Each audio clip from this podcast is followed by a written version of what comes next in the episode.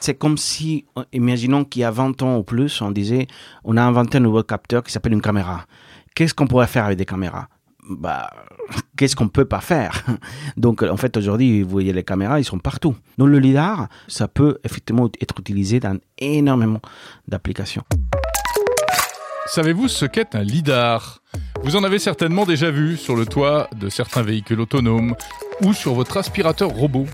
Un lidar, c'est un radar laser, un appareil qui permet à un ordinateur de cartographier son environnement, donc par exemple à un véhicule de se repérer dans l'espace. C'est ce qui donne la vue à une machine. Mais encore faut-il lui adjoindre des logiciels d'intelligence artificielle pour le rendre intelligent.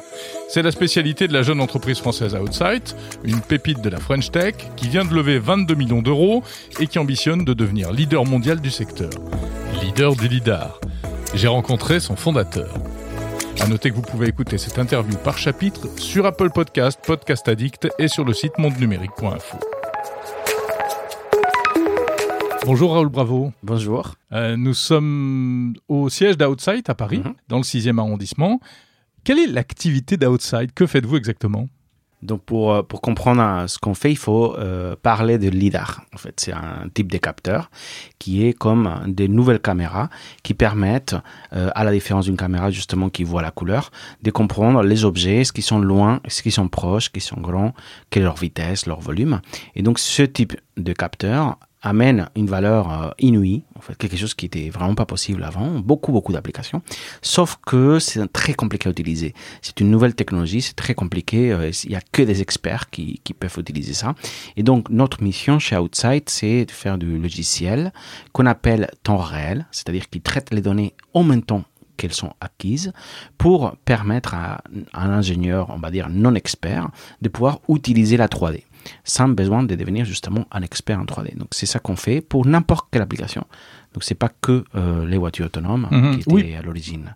Voilà, parce qu'on connaît les lidars pour les voitures autonomes. Donc c'est ça qui a permis en fait à la technologie de être à la fois connue, mais aussi qui a euh, fait euh, des, qui a provoqué en fait ou permis des investissements massifs, vraiment des milliards, qui ont été investis dans la partie matérielle. Mhm. C'est pour ça qu'on trouve aujourd'hui 80 fabricants de, euh, des capteurs, que les prix de capteurs baissent énormément pour conséquence directe en fait hein, de, cette, de cette concurrence, euh, mais que malgré euh, cette maturité du matériel, il n'y a pas de logiciel qui permet de faire ce qu'on fait, c'est-à-dire de rendre les choses très faciles. C'est-à-dire qu'il y a l'outil qui existe, le mhm. LIDAR, qui est un, qui est un laser. Hein, est un laser hein, qui voit des millions de petits points laser.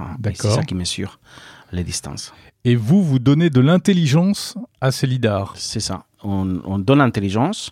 Et pourquoi on donne de l'intelligence? Pas pour le plaisir, mais parce qu'il faut cette intelligence pour que ces données-là soient utilisables. Ils servent à quelque chose. Donc, par exemple, des millions de points avec plein de distances, ça sert à rien en soi. Par contre, si vous dites, et vous extrayez, et vous êtes capable d'extraire où sont les objets, euh, parmi tous les millions de points, on vous dit il n'y a que 10 points qui comptent, mhm. parce que c'est là où il y a une personne. Et tout le reste, vous pouvez l'oublier. Donc ça fait à la fois facile à utiliser, premièrement, mais aussi des données qui sont aussi beaucoup plus euh, faibles en quantité, en fait, mhm. que des données massives qu'on appelle des données brutes. Donc vous ne fabriquez pas de lidar hein? Donc on ne fabrique pas de lidar. On, rend n'importe quel lidar euh, utilisable. Et d'ailleurs, dans beaucoup d'applications, ce n'est pas seulement utiliser un certain lidar, c'est combiner ce qu'on appelle fusionner la donnée de différentes lidars. D'accord. Parce que chaque lidar est approprié ou il est spécialement adapté pour un certain type d'application. Et parfois, vous avez besoin de, par exemple, hein, quand on prend un aéroport, mmh. quand vous êtes euh, voilà, une des applications, hein, les aéroports, quand vous êtes dans les halls d'entrée, euh, vous allez typiquement utiliser un lidar qui est capable de voir ce qu'on appelle à 360 degrés, c'est-à-dire voilà, vous êtes dans un espace qui est large. Par contre, dans le même aéroport, vous allez ensuite emprunter une allée qui, elle, elle est peut-être étroite. Et dans ces cas-là, vous allez utiliser un autre type de lidar qui est approprié pour les allées étroites. Et pourtant, en tant qu'opérateur de l'aéroport, vous voulez avoir les tracés de la personne, des personnes, qu'elles soient dans l'allée ou dans les halls de façon continue. Donc ça, c'est un exemple de comment on peut combiner en fait euh, d'une façon un peu transparente pour les clients différents types de matériel. Et donc ça, c'est déjà en service dans des aéroports. Donc si on prend par exemple, si aujourd'hui vous arrivez à, à, au terminal de E à Paris-Charles de Gaulle, euh, vous avez aujourd'hui, vous montez un peu la tête, vous verrez les logos outside euh, avec plein de lidars qui euh, sont en train de détecter, traquer les personnes de façon totalement anonyme. Alors, quel... c'est important de noter ça. Oui, et voilà, c'est la question. Euh, quel est l'intérêt d'utiliser des lidars par rapport à de la vidéo? Est-ce que ça préserve l'anonymat précisément? Alors, il y a, c'est pas forcément un ou l'autre, c'est qu'il y a premièrement énormément d'applications qui ne sont pas possibles avec des caméras. Donc, il n'y a même pas le, le, choix. Si vous voulez mesurer de façon précise quelle est la dimension des objets, est-ce qu'ils sont proches ou est-ce qu'ils sont loin, est-ce qu'ils se rapprochent, est-ce qu'ils s'éloignent, etc. Vous avez besoin de la 3D. Vous pouvez pas faire facilement avec une caméra, c'est pas fait pour ça. Mmh. Et donc il y a des applications qui sont pas possibles que avec la 3D. C'est pour ça que la 3D va être très importante. Dans d'autres cas, euh, on peut utiliser euh, soit l'un, soit l'autre. Et effectivement, il y a une valeur additionnelle qui n'est pas la seule, c'est juste euh, importante, mais c'est pas la principale, qui est l'anonymat parce que la donnée 3D laser ne permet pas, même si on voulait, euh, parce qu'elle n'a pas la résolution, n'a pas la, caractéristique qui le permet, détecter euh, si c'est euh, une personne ou une autre, même un homme, une femme, un enfant. Ou on ne peut pas identifier, c'est pas, une, pas comme une photo, ce n'est pas comme une vidéo. On, peut savoir juste la hauteur, la, la vitesse, etc. ce qui est important pour déterminer, par exemple, combien de personnes il y a, ça, c'est ce qu'on ce qu'on peut dire. Euh, est-ce qu'ils sont en groupe, est-ce qu'ils sont pas en groupe, euh, etc. Tout ça, oui, mais qui sont, euh, on ne peut pas le savoir. Mhm. pourtant, vous dites, alors on connaît le lidar pour la voiture autonome, mais pourtant Elon Musk, par exemple, sur les Tesla, a, toujours fait le choix des, de la vidéo, précisément des caméras. Et, et, non pas du lidar qui est, par, qui est utilisé en revanche par Google. Comment, comment ça se fait? Bon, on a, on a, commencé par ça en disant la voiture autonome a permis en fait cette technologie d'émerger, mais euh, paradoxalement on n'en est pas là encore. On, ne sait pas en fait quand est-ce qu'on aura des voitures autonomes un peu partout, etc. Pourquoi? Entre autres, pas la seule raison, mais entre autres, c'est des capteurs qui restent pas adaptés à la voiture pour l'instant. Donc Elon Musk a un peu raison aujourd'hui, c'est que l'état actuel du lidar ne permet pas euh, c'est pour ça qu'on n'en voit pas en fait hein, massivement dans des voitures mhm. parce que soit c'est trop cher, trop encombrant, trop consommateur d'énergie, euh, pas assez robuste euh, pour les vibrations d'une voiture, etc. Mais en revanche, c'est ce qu'utilise par exemple Google ou Uber. Voilà, par contre, dans la voiture autonome, on a différents groupes. Ce n'est pas la même chose une Tesla qui doit pouvoir être achetée par euh, un peu tout le monde ou est relativement cher, mais il est destiné aux particuliers. Hmm. Il est destiné aux particuliers. Oui, il y a une dimension économique très importante. Il y a une dimension très importante. Hmm. Quand vous prenez un robot taxi qu'on appelle de, de Google, l'esthétique n'est pas si importante, la taille n'est pas si importante parce que vous, vous êtes en train de monter dans un moyen de transport qui n'est pas le vôtre c'était qu'un moyen, c'est un service. Oui, puis c'est presque encore un prototype. C'est euh, principalement des prototypes, mhm. Par contre, euh, ce qu'on voit, c'est que grâce en fait à cet effort de la euh, voiture autonome, c'est tout un ensemble d'autres marchés qui en profitent et qui aujourd'hui disent mais en fait un lidar à quelques centaines d'euros, quelques milliers même, est largement moins cher que les 10 ou les 20 caméras que ça remplace par exemple. Un lidar remplace 10 ou 20 Dans caméras. beaucoup de cas d'usage, ça peut remplacer beaucoup de caméras. Parce qu'on le met sur le toit et ça tourne à 360. Parce que euh, déjà, ça peut avoir à quelques centaines de mètres, dans certains cas. Que, euh, effectivement, la nuit également?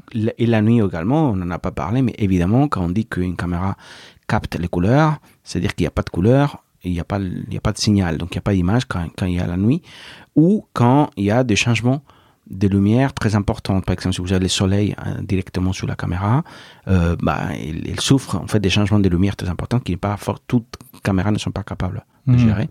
Euh, donc il y a effectivement beaucoup de cas dans lesquels euh, c'est pas mieux ou pire, c'est que les caméras ne peuvent pas faire. Le lidar est très adapté et vice versa. Le lidar n'est pas adapté pour certaines choses, par exemple pour lire une plaque d'immatriculation, pour la même raison qu'on ne peut pas savoir qui est la personne, on ne peut pas lire une plaque d'immatriculation avec un lidar. On ne peut pas aujourd'hui ou on ne pourra jamais?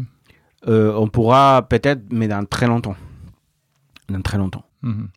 Donc, si on vous comprend bien, euh, le lidar, c'est mieux pour la voiture autonome, mais ça coûte plus cher. Donc, en fait, c'est moins bien.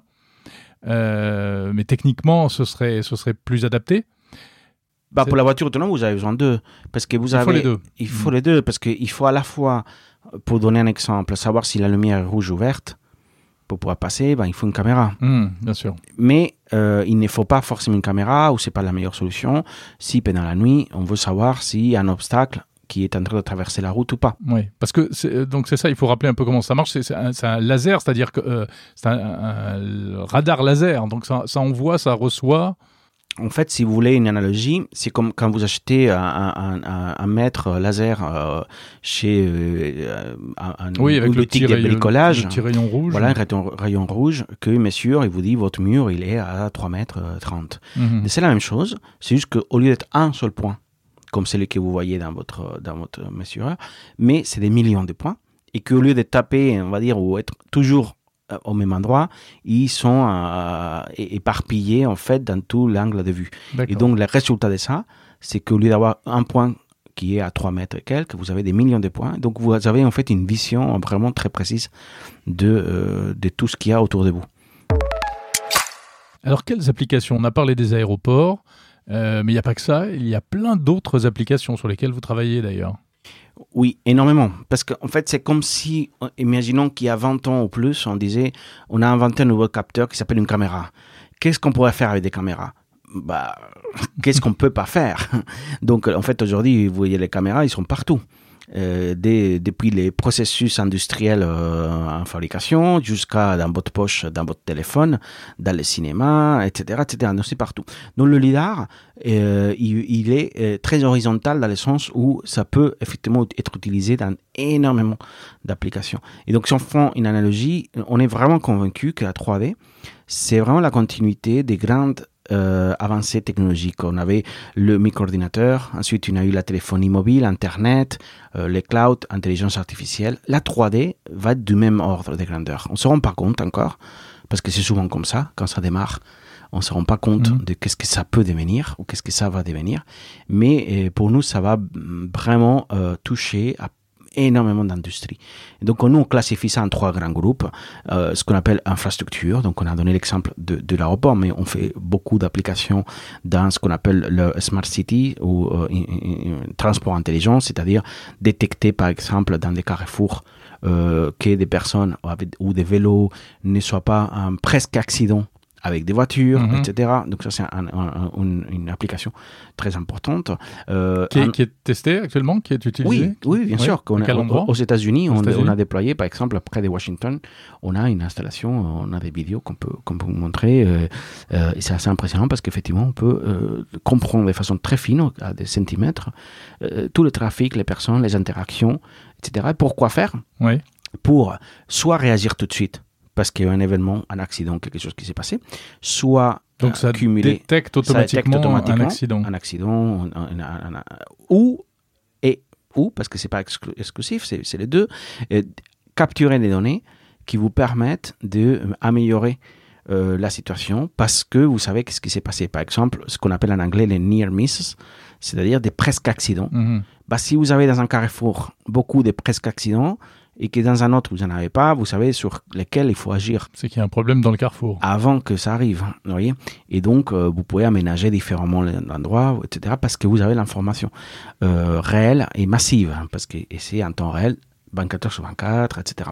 Mhm. Et donc, euh, parce que vous savez, par exemple, hein, que les accidents des piétons et des voitures arrivent hum, disproportionnellement la nuit, ce qui n'est pas surprenant, Ouais.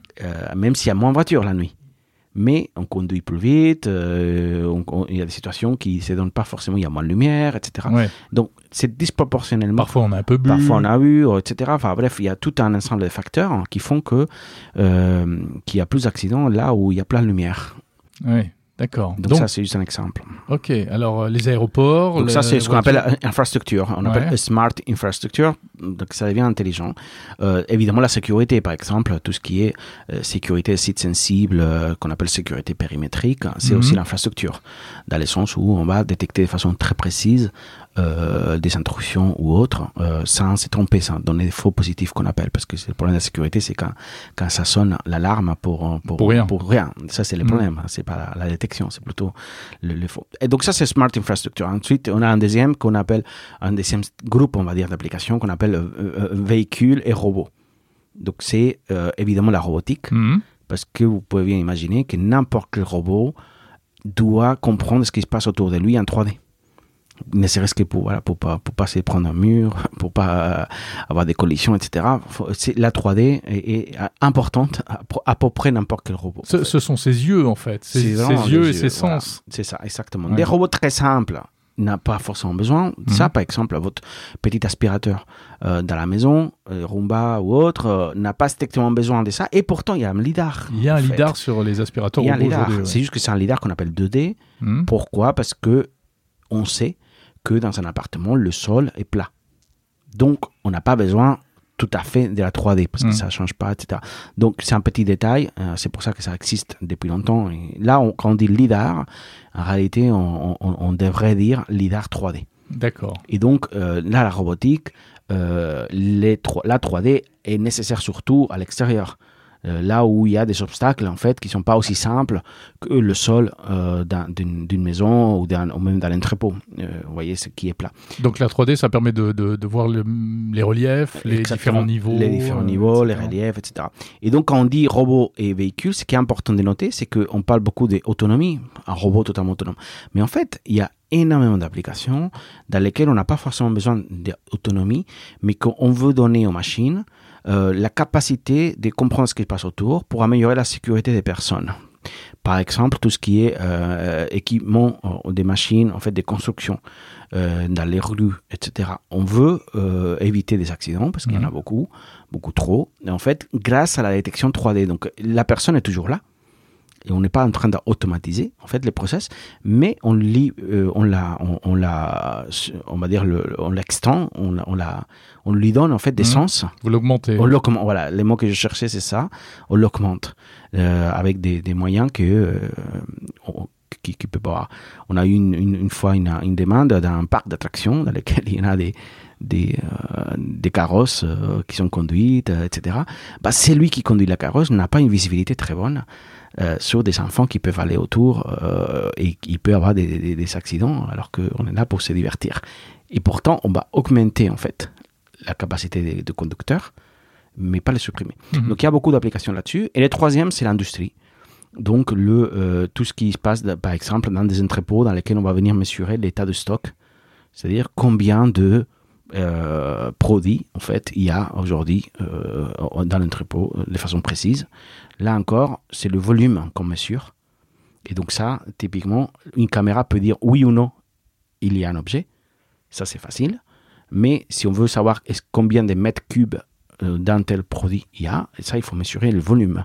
Et ça, il faut comprendre. euh, Et ça, vous pouvez le 3D. faire. Vous pouvez le Ça, on le fait aujourd'hui. On le fait aujourd'hui. On a, on a des clients euh, dans différents continents. Hein. C'est pas qu'en France. On a, on a des clients un peu partout euh, où euh, on va mesurer les volumes de euh, des tas de, de riz, euh, de café, euh, etc. Euh, dans lesquels on va pouvoir dire il y a X euh, mètres cubes euh, exactement. Ce que ne peut pas faire une caméra vidéo. Non, non, pas, en tout cas pas de façon native. Ouais. On, peut, on peut estimer. On mais le faire- lidar non plus, là, vous ne l'utilisez pas de façon native. Vous, vous apportez de l'intelligence au On lidar. n'a pas l'intelligence, mais d'un point de vue, on va dire, native, Hum. la donnée est déjà euh, géométrique. La donnée qu'on obtient, c'est vraiment la distance.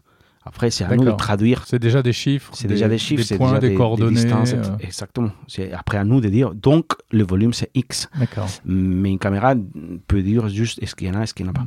Et Aujourd'hui, euh, est-ce que euh, ça, ça peut fonctionner avec des, puissances informatiques raisonnables ou il faut encore des énormes machines pour, euh, pour faire tourner tous ces algorithmes que vous développez? Ça dépend. Si vous faites avec nous, euh, vous utilisez très peu de, de puissance de calcul. C'est une de nos forces parce qu'on utilise effectivement un petit un processeur qu'on appelle ARM. Donc c'est vraiment le processeur qu'on peut euh, beaucoup moins puissant que ce que vous avez dans votre Mhm. téléphone. beaucoup moins puissant.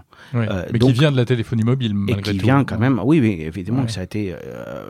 mais effectivement, si vous n'êtes pas efficace, et que vous utilisez des algorithmes qui n'ont pas été conçus pour ça ou qu'ils ne sont pas très optimisés, etc., très rapidement, vous avez besoin de puissances de calcul très importantes.